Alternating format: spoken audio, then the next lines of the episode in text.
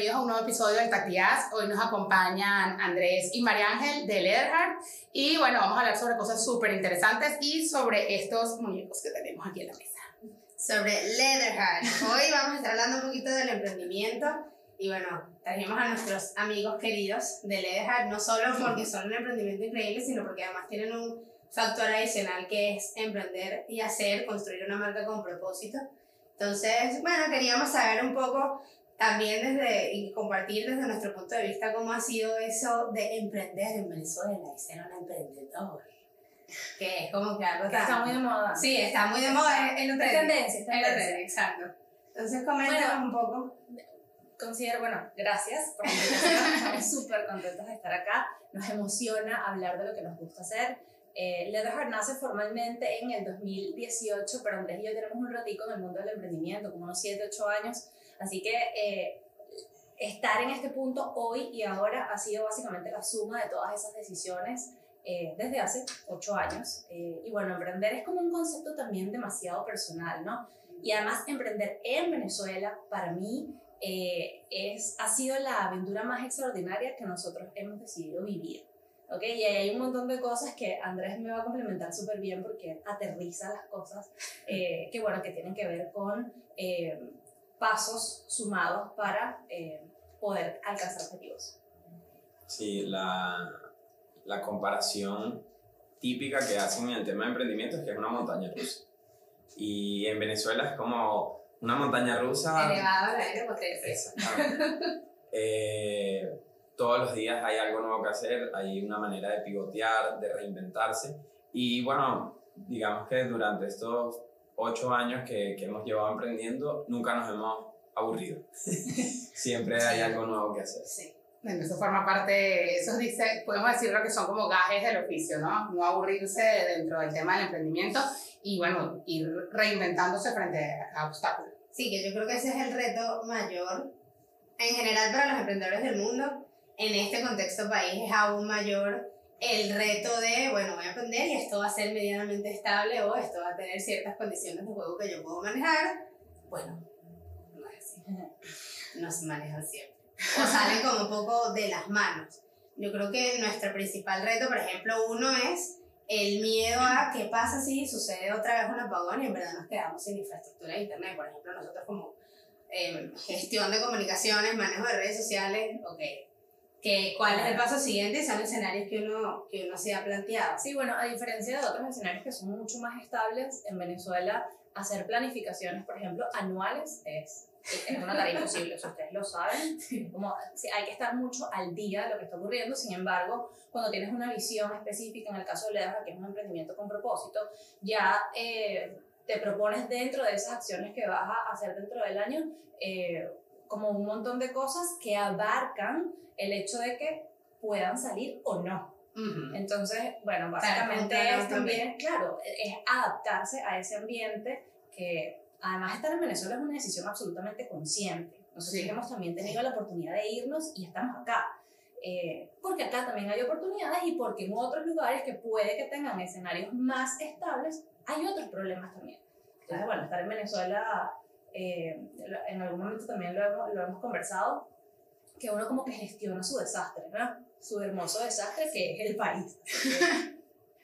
Sí, sí, sí, yo creo que eh, también es sentirse como en casa, sentirse cómodo y bueno, poner el granito de arena, de alguna forma de esto va a echar para adelante y si no yo estoy contribuyendo todo lo posible para que, para que eso suceda. Otro de los retos que nosotros nos hemos visto o enfrentado también como emprendimiento, ahora como una infraestructura un poco más formal, es el crecimiento de la empresa como tal. Pues. O sea, cómo llegamos al consumidor y que este consumidor realmente diga, oye, este es un producto o este es un servicio, en nuestro caso, que necesito o que me gusta o que es bueno y como es bueno, lo sigo comprando o lo sigo contratando. En el caso del el mundo de los niños o el mundo de los juguetes, el mundo de los peluches, ¿cómo ha sido, cómo ha sido ese mindset con, bueno, con el consumidor? Realmente nosotros nunca nos imaginamos que íbamos a hacer peluches. O sea, si supieran qué cosas hacíamos nosotros o qué emprendimientos teníamos antes, no tiene nada que ver con el hecho de que ahora hacemos peluches que no solo cumplen una función útil, que en el caso de los adultos, porque adultos nos compran también, eh, que podría ser decorar, o en el caso de los niños, eh, aprender jugando, eh, tienen un propósito más allá de esa función útil. Pero realmente nosotros, cuando yo le, le preguntaba a Andrés, si a nosotros nos sientan hoy en una mesa y nos dicen, ideen algo, ¿se te hubiese ocurrido Leatherheart como es Leatherheart en este momento? Y la respuesta es que no. ¿Por Claro. qué? Porque hay un montón de cosas que están ocurriendo en el entorno que uno va, bueno, tomando decisiones en función de eso. Por ejemplo, justo antes de Leatherheart nosotros teníamos un emprendimiento eh, que era una plataforma web para la compra y venta de ropa de segunda mano. Entonces ahí trabajamos un poco de economía colaborativa, etc. Y yo tuve la oportunidad de aplicar para una beca en los Estados Unidos, que es, eh, se llama Jóvenes Líderes de las Américas. Y con esta beca, que quedé seleccionada, yo me llevé un prototipo de ella que no se parece a esta, más bien es como un burrito, la primera que se hizo ever, eh, y yo me la llevé. Entonces, cuando yo empezaba a pichar el modelo de negocio de Closetín, que es como se llama este otro emprendimiento, eh, yo terminaba diciendo que Corazón de Cuero, Leatherheart, era el componente social de este emprendimiento. Y la gente empezó a hacer preguntas como, ah, pero esto está muy bonito, ¿dónde lo compro? Y yo, No sé. no, se, no se vende. Yo en ese momento no teníamos nada, nada, nada hecho. Y yo llamo a Andrés y le digo, Andrés, eh, mira, me están, haciendo, esta- me están haciendo estas preguntas, ¿no? Y ahí es donde aparecen los famosos insights, que es cuando tú empiezas a leer el cuarto Eh, de qué exacto. cosas están pasando. Por supuesto que lo he hecho a mano y el tema artesanal y de artesanos en Latinoamérica tiene muchísimo valor. Y estaba ahí frente a nosotros, no lo habíamos visto porque no habíamos tenido la oportunidad de estar en un espacio en donde eso se presentara. Entonces, ¿qué pasó cuando yo te llamé y te dije, Andrés, Dinos, Andrés. ¿qué vamos a hacer? Eh, bueno, yo lo primero que le pregunté a María Ángel fue, eh, ¿y en cuánto esa gente está dispuesto a comprar ese peluche? y de una vez empecé a sacar toda la estructura dinero. de cosas. y fue como, es la parte real de los emprendimientos, ¿ves? como que, ok, esto puede funcionar. Porque no es nada más el hecho de mm, un favor. Ay, bueno, sobró esta tela, eh, está disponible la costurera, la diseñadora, vamos a sacar unos peluches y vamos a ver cuándo en algún momento alguien tiene tiempo y vamos y los donamos, etcétera, sino que como que todo ya podía mm, tener mm, renta, o sea, ya, ya con la rentabilidad todo tenía como su orden Claro. ya no tengo que esperar a que alguien tenga tiempo, sino, eh, bueno, puedo comprarte ese tiempo. Entonces, eh, podemos hacer que el proyecto crezca y genere más impacto y, y tenga mayor y tenga trascendencia, que es una de las cosas más importantes. O sea, em, tú puedes trabajar con propósito, puedes trabajar queriendo generar un impacto positivo, pero si a la larga los números no te dan, no vas a poder mantenerlo en el tiempo, a menos que seas, por ejemplo, una, una fundación. Claro. Entonces, bueno, desde ese punto todo, todo ha ido escalando poco a poco. Em, el- la misma gente, el mismo mercado te, te demanda los cambios y, te- y, y nosotros solo tenemos que leer cómo podemos seguir generando valor con, con el producto. Y es así como hemos mutado y empezamos con Ella, la yegua, y ya tenemos cuatro personajes que tienen su historia, su cuento, y además hemos desarrollado otras líneas de producto para como satisfacer otro, otras necesidades. Me encanta. Ir transformándose poco a poco a medida que el consumidor lo pide. Es una Eso. característica además de los emprendimientos, necesitan poder ser flexibles frente a lo que está pasando. Sí, y e interesante también lo que dice Andrés, que es muy cierto. También plantar los pies en la tierra en qué tan factible es poder llevar esto a cabo, que no se desligue demasiado de mi idea principal, que al final es lo que quiero hacer, o lo que amo, o lo que me apasiona, o lo que creo que puede tener éxito, que eso también es importante, versus el realmente llevémoslo a cabo y que esto sea algo que dure, algo perdurable. Es porque si no, no necesario. estamos haciendo nada. Que haya un margen de ganancia para que se pueda cumplir la misión de eso que tú pensaste que podía funcionar. Es absolutamente necesario. Sí, y mira, hablando de plataformas web, que dijiste que con Closetina empezaron con web. ¿Cómo ha sido entonces esa, esa ayuda o esa, o esa potencia que le ha dado la plataforma web, sea la que sea que utilicen, en este caso con Leatherheart, a la marca, a nivel de exposición? Bueno, de, de los dos, Andrés es el tecnológico, yo soy como que el alma de la cuestión, entonces yo soy toda, se necesita la web, vamos a darle por la web. se necesita tal cosa, vamos a darle por ahí. Pero el, los canales digitales han sido un apoyo fundamental para el crecimiento de lo que nosotros hemos hecho. En el caso de Closetín, bueno, ambos éramos nuevos allí, porque a pesar de que Andrés había tenido una, una, una app anteriormente, eh, el tema en cómo se desarrollaba eh, Closetín era de alguna manera, bueno, mayormente nuevo para mí, pero también para él. Y ya ahora con Leatherheart justo, o sea, recientemente nosotros acabamos de hacer como un refresh al, al, a la web que teníamos para lanzar unas promociones. Y la verdad es que la gente, lo que es el, el tema de la resistencia al cambio, todas las ventas, el 100% de las ventas se hacían por WhatsApp. ¿ok? okay. Eso traía ciertas dificultades y ciertas bondades, que es el tema de la eh, atención hiperpersonalizada, Claro. que es sumamente valiosa y a la gente le encanta, porque además quiere sentir que está hablando con alguien y que me va a decir, te prometo que los cuadros que se ven aquí son bellísimos. ¿Ok? Sí, es más, son más bellos y la foto no le hace justicia, por ejemplo. Pero también estaba el tema de que, bueno, de que hay errores humanos normales de frente a esa atención al cliente, porque de repente te tardas, etc. Y ahora, incorporando la web, ha sido todo más rápido, más eficiente y tenemos un servicio postventa que viene a complementar el hecho de que seguimos tocando al cliente. Es como, Claro. mira, sí, estamos acá. Entonces, bueno, e- ese impulso que le ha dado la web e incluso el Instagram, el Instagram ha sido nuestro canal principal de comunicación, de, de exposición para un montón de cosas, ustedes lo saben. Sí. Eh, lo hemos disfrutado muchísimo y, y creo que Andrés está demasiado feliz con el tema de, de que ahora la web está como más eh, Claro, potenciaron otro canal. Claro. Potenciaron otro canal. Sí, Eso- y es que además la hiperpersonalización al cliente le encanta. Es el front office y es lo que ve y todo es bello. Pero el back office es, es un poco mucho. loco la logística que hay que tener para eso. Entonces, si tuviéramos un batallón de gente, ok, no hay problema. Pero no somos tantos. Entonces, cuando 300 personas están escribiendo al mismo Claro, tiempo, quiero este, quiero el otro, y además todos los productos son distintos, entonces es súper complicado. Cambio por la web, todo es más transparente, todo es más sencillo. Y como dice María Ángel, el trabajo de personalización y de, y de hablar tú a tú con el cliente es de- eh, el servicio de postventa. Entonces, ahí hay un, Ok, lo un están, buen equilibrio. No, bueno, bien, yo creo que eso es uno de los principales eh, problemas que a los que se enfrenta un emprendimiento, una vez que tienes al cliente, que incluso nosotros mismas lo hemos tenido, es como, ok, tenemos al equipo, tenemos esta cantidad de clientes, nos hicieron algunas licitaciones chéveres, porque de repente arrancaron cuatro proyectos al mismo tiempo. No, tanto por capacidad de equipo como por respuesta al cliente y lo más importante es poder seguir manteniendo la calidad de lo que ofreces frente al cliente y frente a tu equipo, que creo que es lo más agotador.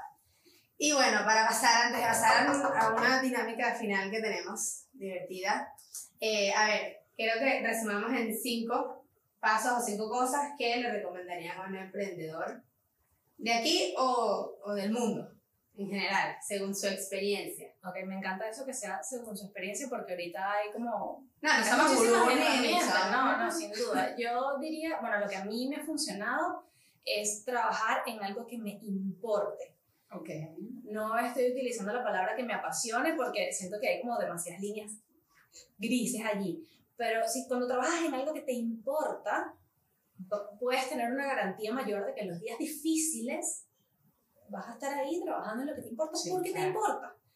Eh, otra cosa es ser flexibles. Esto ha sido un gran aprendizaje para mí porque yo soy, eh, yo tengo issues de control. Entonces ahí está mi gran aprendizaje de que, mira, realmente nada se controla en la vida. Eh, así que eh, es importante, son cinco, llevo dos. Pero son Pueden cinco compartir. Ah, Ya me quitó primero. ¿Te tocan tres? No, era uno y uno. Ah, ok, dale pues.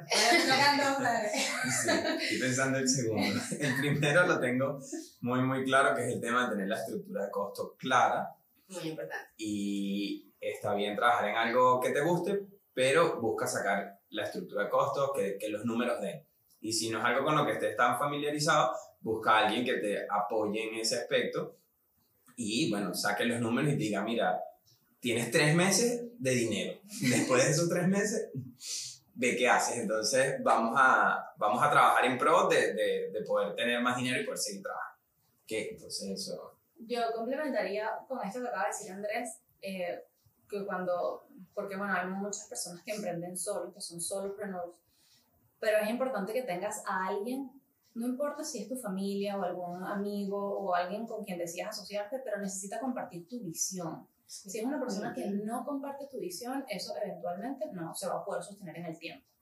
Eh, así que... Y eso lo rescato para hablar del tema del equipo. Nosotros hemos estado en rondas de inversión con financistas, con inversionistas y con jurado de, de gerentes de alto nivel. Y es como, bueno, tú empiezas con la idea y con el problema y eso está bien, pero en lo que más se enfocan es en el equipo, porque las ideas, digamos que las tienen cualquiera, cual- cualquiera puede tener una buena idea, pero, y, y probablemente cualquiera ha tenido tu idea hasta cierto punto, pero cómo la ejecutas es lo interesante. Entonces, em, es difícil si eres un solopreneur y vas tú contra la corriente.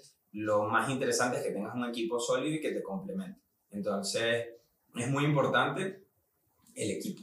Ese es el, el segundo punto. Y a María se cierra con el No, quinto. yo acabo, no, yo acabo de decir el tema de, la visión compartida en sociedad, es importante. Entonces, Número cinco. la tenemos. Bien. Ya tienen, los cinco, muy bien, Bien. muy bien, muy bien. Entonces vamos a nuestra dinámica final. Ajá. Bueno, esta parte es preguntas random de redes sociales. Que les pueden o no haber pasado, vamos a ver qué responden. Todas las respuestas erróneas son correctas, todas las respuestas correctas también, así que Ok. no se preocupen. Estaba para María Ángel. Ok. Porque, bueno, nosotros sabemos de buena mano que eres tú quien gestiona las plataformas de la Es María Ángel que responde, así que siéntanse atendidos personalmente por María Ángel. Pero te ha pasado, porque a mí me ha pasado, lamentablemente, que publicas algo personal en las cuentas de Letterhead. Sí, me ha pasado. Gestión de crisis. Una vez publiqué una historia, una historia, sí, sí, una, historia que estaba como comiendo en algún lugar. Y fue como, ¿qué haces tú aquí? Nada, la borré enseguida, no pasó nada de ahí, tampoco era nada como raro ni nada. Ok. La borrar enseguida ya. Bien, bien. Sí. Bueno, sí, nosotros nos han pasado. Tuvo suerte. Sí, sí, tú Sí, sí, sí, fue, ¿Y qué fue leve. No, no. No fue leve. Bien, bien, bien. Controlaste, controlaste. Ok, voy con Andrés. Andrés, si tuvieras la oportunidad de mm, ser una red social, ¿cuál serías? Buena plataforma digital también. Bueno, me gusta, me gusta el Instagram. Es muy visual, es muy exhibicionista, eh, muy ¡Oh! visual. Fuertes declaraciones. Muy visual. Ok, ok. Ya sabemos entonces que si Andrés fuese una red social, fuese Instagram, porque es muy, Muy visual. visual. Ok. Bien, bien, bien, bien, bien. Ok, María Ángel. Muéstrame tus emojis y te diré quién eres. Los emojis que más usas. ¿Cuáles son los emojis que más usas en WhatsApp? A ver, eh, ajá, uno de una carita riéndose con unas lágrimas así. Ajá. Eh, el corazón de Letterheart, siempre el Ah, corazón rojo, pero no el corazón rojo, es un corazón como rojo intenso, es un Sí, intenso es distinto. como el de las cartas. Es el de las el de cartas. Ese lo uso forever and ever. Eh, uso mucho una montañita, las botas, la montaña de cuestión. Ah, muy bien. Bueno, María Ángel siempre tiene botas de montaña. Siempre tengo botas de montaña puestas. Ahorita y levantamos la pata de María. un cohete, y siempre pongo un cohete. Para Siempre, adelante, chama, para adelante. siempre. El cohete, el cohete es la segunda vez que sale en esta temporada, así Cohete, que Sí, ya, ya lo saben. Está de moda, está de moda. ok. Ok, voy por aquí, voy por aquí. A ver, Andrés, algo bochornoso que te haya pasado en alguna plataforma digital. Hmm, bochornoso. No, Oye, no se me ocurre.